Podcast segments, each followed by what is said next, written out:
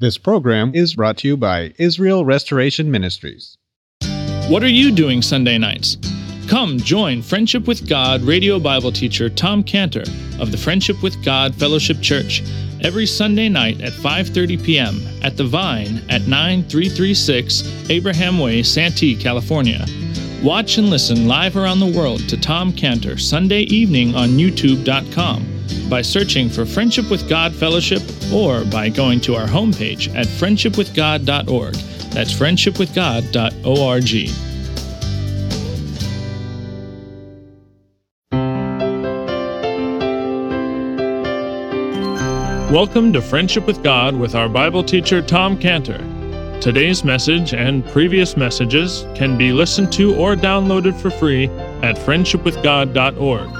That's friendshipwithgod.org. You can also obtain free resources from Tom Cantor and view our online bookstore at friendshipwithgod.org or call us at 800 247 3051. That's 800 247 3051. Tom Cantor also has a daily devotional verse that comes out each day by email and on Facebook. To receive this small daily devotional verse that Tom Cantor puts out, you can sign up at friendshipwithgod.org. That's friendshipwithgod.org. Or find Tom Cantor on Facebook by searching for Tom Cantor and Friendship with God. Now, here's our Bible teacher, Tom Cantor. And so, in other words, he's saying, look, disciples, look, learners, learn how to become wise as serpents and harmless as doves. Just like he said in Mark 1:17, just like he said in Mark 1:17, uh, the same ones, Jesus said unto them, Come ye after me, and I will make you to become fishers of men. They were fishers of fish in the sea, but he said, I will make you to become fishers of men. In essence, he's saying, I'm going to make you to become wise as serpents and, and harmless as doves. Such opposite animals, the, the snake and the dove. But he says, but it's so amazing that here he, as the great creator, he made the serpent, he made the snakes, he made the doves, and this is the animals that he's calling out to teach us. I mean, we look at a snake and we look at a mosquito and we say there must be some mistake. Shouldn't make those, shouldn't have made those animals, but there isn't because all the creatures were made by the Lord Jesus with a purpose in mind. And so to illustrate something, even the mosquito. As a matter of fact, the first reference to the snake, of course, you know, is in Garden of Eden, chapter 3 of Genesis, in Genesis chapter 3. And you think, oh, the first thing that says about the snake was that he deceived Eve. Actually, that's not the first thing it says about the snake. What it says in Genesis 3 1, it says, the serpent was more subtle than any beast of the field which the Lord God had made. So he incorporated this subtleness. And the, it's very interesting that the Hebrew word for subtle there is the word arum. Arum. And it's used 11 times in the Bible. That word arum is used 11 times in the Bible. One of them is the first one is in Genesis 3 1. And of those 11 times, eight of those times is in the book of Proverbs the book of Proverbs, and it's really it's a it's a good quality that's described in the book of Proverbs. In fact, the first time it's used there, Proverbs 12, 16, Proverbs 12, 16 in the book of Proverbs, it says it's the word is prudent. In fact, all of the uh, uh, uh, words that are used for arum in the book of Proverbs are the word prudent. And in Proverbs 12, 16, it says, A prudent man covereth shame. A prudent man covereth shame. That's the word arum. An arum man covereth shame. I can't read something like that without thinking of, of a man in Japan named Nozomi. Now, Nozomi became a believer. It's unusual for a man to become a believer, but uh, Nozomi became a believer in the Lord Jesus Christ. And one evening in a church service, Sunday evening church service, and not a, they had a time there for testimonies. And so he got up during the testimony time, and he told the congregation that he had a secret that he had been keeping all of his life, and he never revealed the secret, but that was going to be the night. That Sunday night in that testimony service in Nana, he, he said that was going to be the night that he was going to tell, he was going to make public his secret.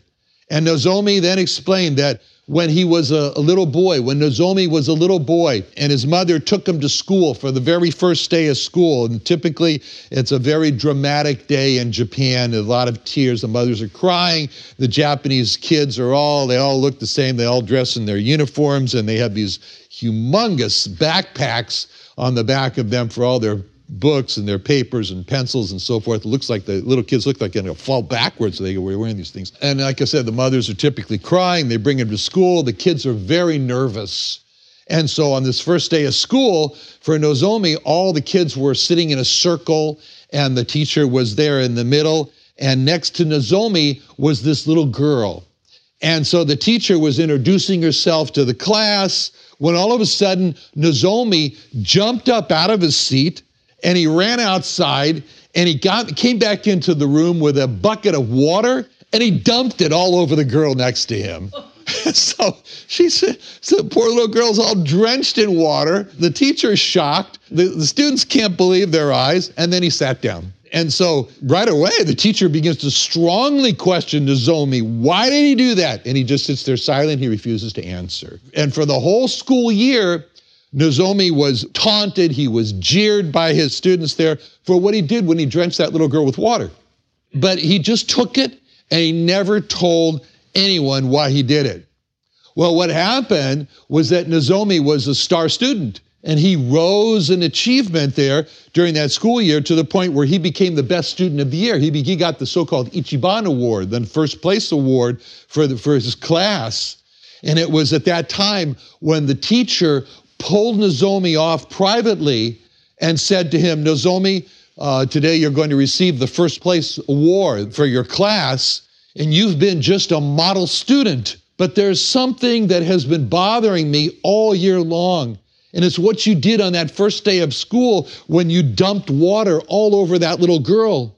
And so I promise you, Nozomi, his teacher said, I promise you, Nozomi, that if you just tell me why you did that, that I'll keep it a secret and I won't tell anyone. And so Nozomi agreed. And he told her the secret that he was telling to the church that night. And the secret was he said, You know, on the first day of school, he said, all of us were very nervous. All of us kids were very, very nervous. And the little girl next to me, she was so nervous that she lost control and she urinated. And urine was a puddle of water in front of her and everybody could see it. And I knew that if all the other students saw that, that she would be shamed for the whole school year. She was the baby that wasn't going to be that wasn't ready to go to school, and I didn't want her to be shamed. So the only solution was to make her all wet with water, and no one would see her urine. Then the teacher said, "But Nozomi, you you suffered all year long." Because of what you did that little girl. And then he said, Yes. He said, I could, but she could not. Nozomi is the example of prudency from Proverbs 12, 16. A prudent man covereth shame. He covered the shame of that little girl who lost control. He covered the shame. Now, by the way, the word nozomi means hope in Japanese. And whenever I would go, for decades I used to, since 1982, I would go to Japan sometimes one, two times a year. And I really went to Japan um, not because I was seeking business. Oh, I was, but that wasn't the primary goal. The primary goal was to build relationships with, with uh, Japanese businessmen.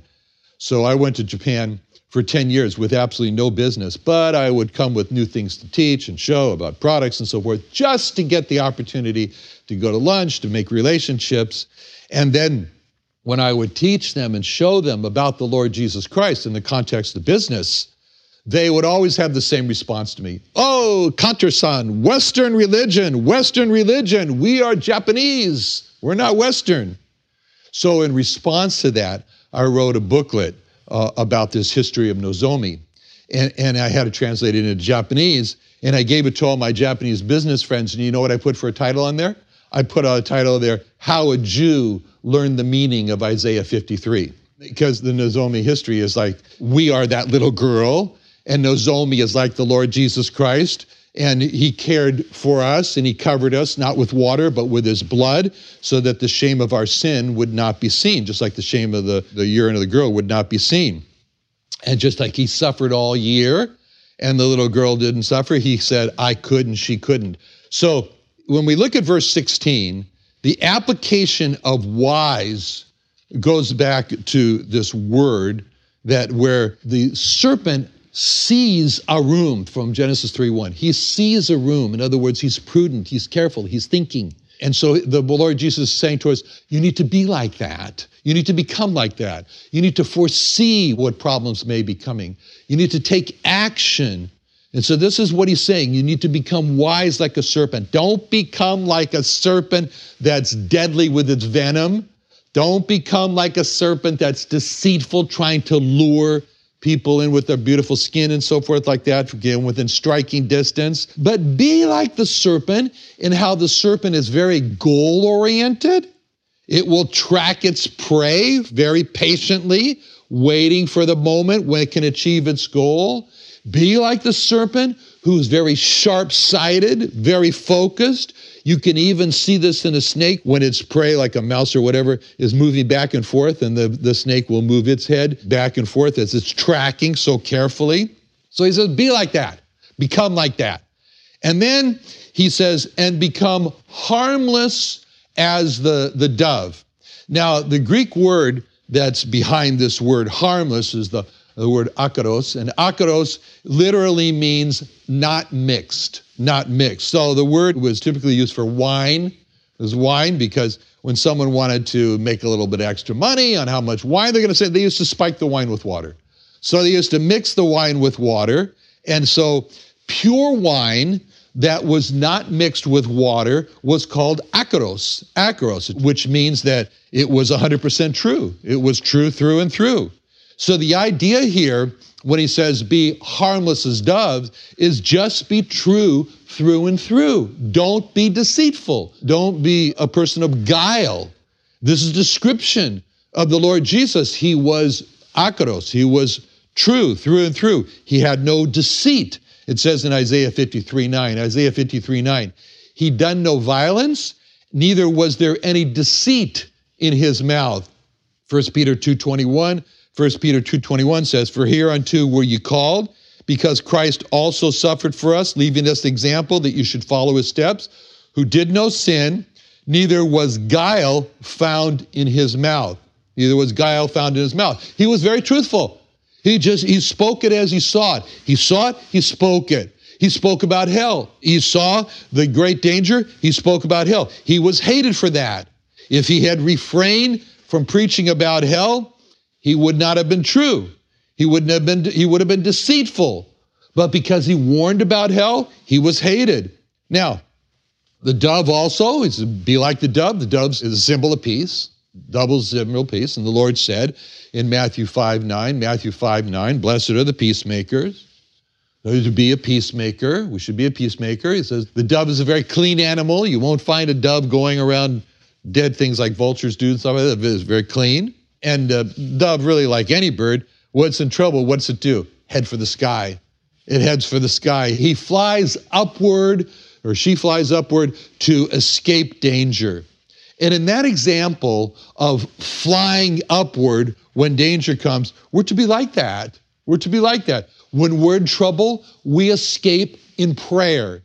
Prayer is our way of rising above, of soaring over our troubles should be like the dove in that aspect. Also, the dove, famous for what the dove is, very faithful to its mate. Very faithful to its mate. It will not mate with another dove if the if the one mate dies. And doves are always in groups. Doves are very group oriented animals. They're not independent animals. They're not loners. They're always together. You always find we should be like the dove.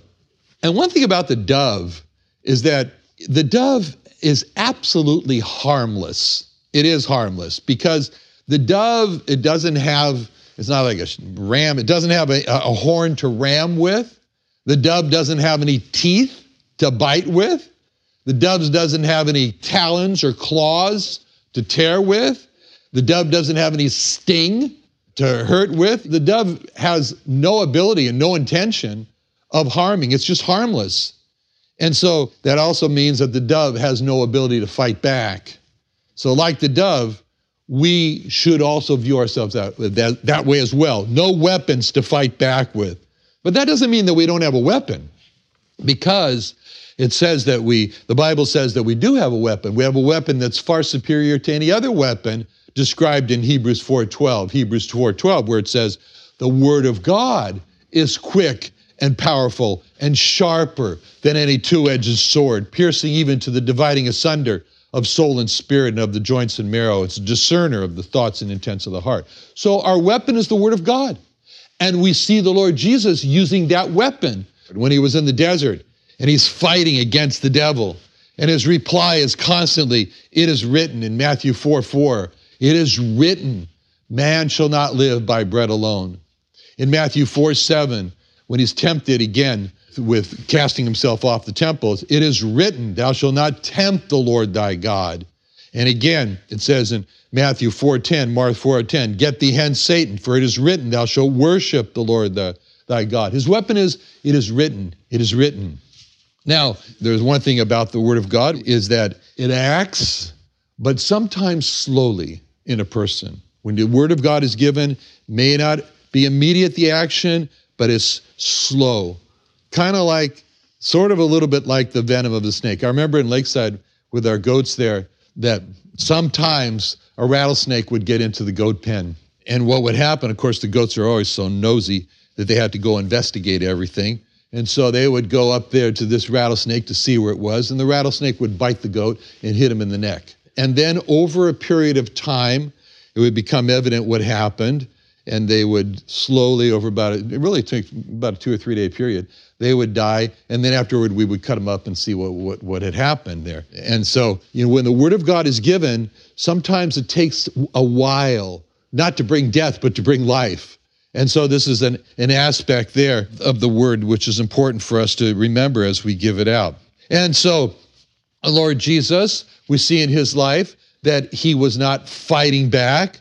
When he reviled, he reviled not again, but he was wise. He came to a city one time where they wanted to kill him. It says in Luke 4:29, Luke 4:29, that the people there rose up and thrust him out of the city and led him unto the brow of the hill wherein their city was built, that they might cast him down headlong. They wanted to kill him. But he, passing through the midst of them, went his way. So he was wise. He was avoiding danger. He was avoiding danger there. Now, the Lord also speaks about that they're going to be delivered up to the councils. That's a Sanhedrin. They're going to be delivered up to the councils. So he was telling them, don't rely on the courts to help you. That's funny. Don't rely on the courts to help you. He said that in verse 17. Actually, King Solomon said in Ecclesiastes 3:16, Ecclesiastes 3:16, "Moreover, I saw under the sun the place of judgments, court, that wickedness was there, and the place of righteousness, that iniquity was there." Then he warns, warns them in verse 17 that they're going to be scourged. They're going to be scourged. Now, scourging was whipping, and it was typically the person was tied down on the ground. At first, they were tied down on the ground, they were tied to the ground, and then later it kind of evolved. They tied to a post. But Moses gave very specific instructions in Deuteronomy 25, 2 through 3, Deuteronomy 25, 2 through 3, about whipping. And Moses said that a person was not to be whipped more than with 40 lashes, 40 lashes. And so first it was with a rod, and then it evolved into pieces of leather, that which there were sharp pieces of iron or lead that was tied to it. And when that was used, those were called scorpions, scorpions. And that's what Rehoboam was, was saying, was referring to in 1 Kings 12 11, 1 Kings 12 11, when he spoke about now, whereas my father did laid you with a heavy yoke, I will add to your yoke. My father chastised you with whips, but I will chastise you with scorpions. That's the, the scorpion whip. Then what happened was that the whip evolved to be one rod with three strands, uh, three pieces of, of leather attached to it, so that in order to avoid the four, going more than 40 stripes, the most that they could hit a person with was 13, 13 times 3. So that would be 39 stripes, 39 strokes, 39 lashes. And that's what Paul had experienced five times. And that's why he said Paul said in 2 Corinthians 11 24, 2 Corinthians 11 24, of the Jews, five times received I 40 stripes, save one. Well, 40 save one is 39, and that's because they were using the, the rod there with the three pieces on there. Have 39 lashes the 13 times.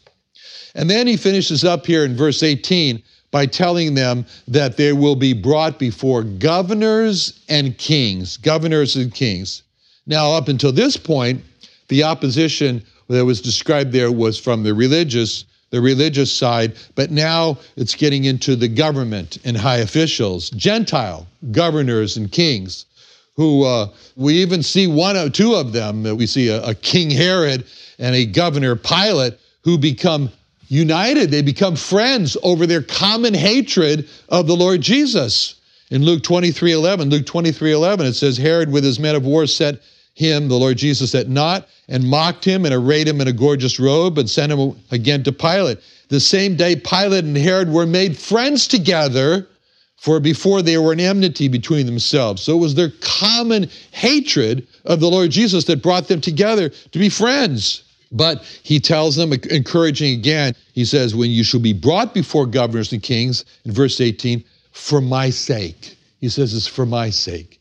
He said, For my sake. And he says, And that's that makes all the difference in the world to realize that it's for his sake that this is happening. He told this to the apostles, and the apostles got this message because we see them in Acts 5:40 in Acts 5:40 when they are brought before governors because when they are suffering from the government what happened? It says in Acts 5:40 and to him they agreed and when they had called the apostles and beaten them they commanded they should not speak in the name of Jesus and let them go. And they departed from the presence of the council rejoicing that they were counted worthy to suffer shame for his name for his name so they got it they got the encouragement there that it was for his sake when they said, rejoicing that they were counted worthy to suffer shame for his name.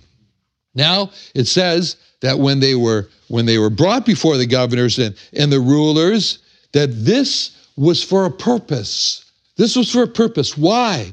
Because this was an opportunity that God was creating where these governors and these kings would never, they would never go to a synagogue. They would never go to a meeting where they would hear the gospel. So the God brings the gospel to them in the form of the apostles being imprisoned.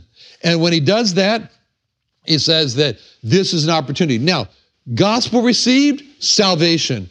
Gospel rejected, judgment. Unfortunately, here it says it's primarily, it says it's going to be a, a testimony against them, a witness testimony against them. Finally, he finishes up verse 18 by speaking about the Gentiles, finishes up the Gentiles. Now, why bring up the Gentiles when he has said in already in verse, verses 5 and 6 that they're not go to the Gentiles, that they're to go to the lost sheep of house of Israel? Well, because he's hinting here. The Lord Jesus is hinting here that the gospel message is going to be carried to the Gentiles. After the Jews, after the Jewish people first, uh, the Jew first, then it's going to the Gentiles. And so this is part of now how the Lord is preparing his apostles for being sent forth and what they should expect. And then next week, Lord willing, we'll continue with his instructions to them. Let's pray. Father, thank you so much for being so thorough in your instruction, Lord, so that nothing would catch us off guard by surprise Thank you, Lord, for doing that and for making it so very clear. In Jesus' name, amen. Another wonderful day studying the Bible with our Bible teacher Tom Cantor here on Friendship with God. Don't forget that today's message and previous messages can be listened to and downloaded for free at friendshipwithgod.org. That's friendshipwithgod.org. You can also go online to find free resources from Tom Cantor and our online bookstore at friendshipwithgod.org. You can also find Tom Cantor on Facebook, and you can also go to friendshipwithgod.org to sign up for his daily devotional. Tom Cantor is also the founder of Israel Restoration Ministries. You can visit that website at israelrestoration.org. You can write to Tom Cantor at P.O. Box 711330, Santee, California 92071. That's P.O. Box 711330, Santee, California 92071 or email Tom Cantor at tomcantor at friendshipwithgod.org. That's Tom Cantor at friendshipwithgod.org. For more information about Tom Cantor and Friendship with God and Israel Restoration Ministries, call us at 800 247 3051. That's 800 247 3051. What are you doing Sunday nights? Come join Friendship with God radio Bible teacher Tom Cantor of the Friendship with God Fellowship Church every Sunday night at 5:30 p.m. at The Vine at 9336 Abraham Way, Santee, California. Watch and listen live around the world to Tom Cantor Sunday evening on youtube.com by searching for Friendship with God Fellowship or by going to our homepage at friendshipwithgod.org. That's friendshipwithgod.org. This program is brought to you by Israel Restoration Ministries.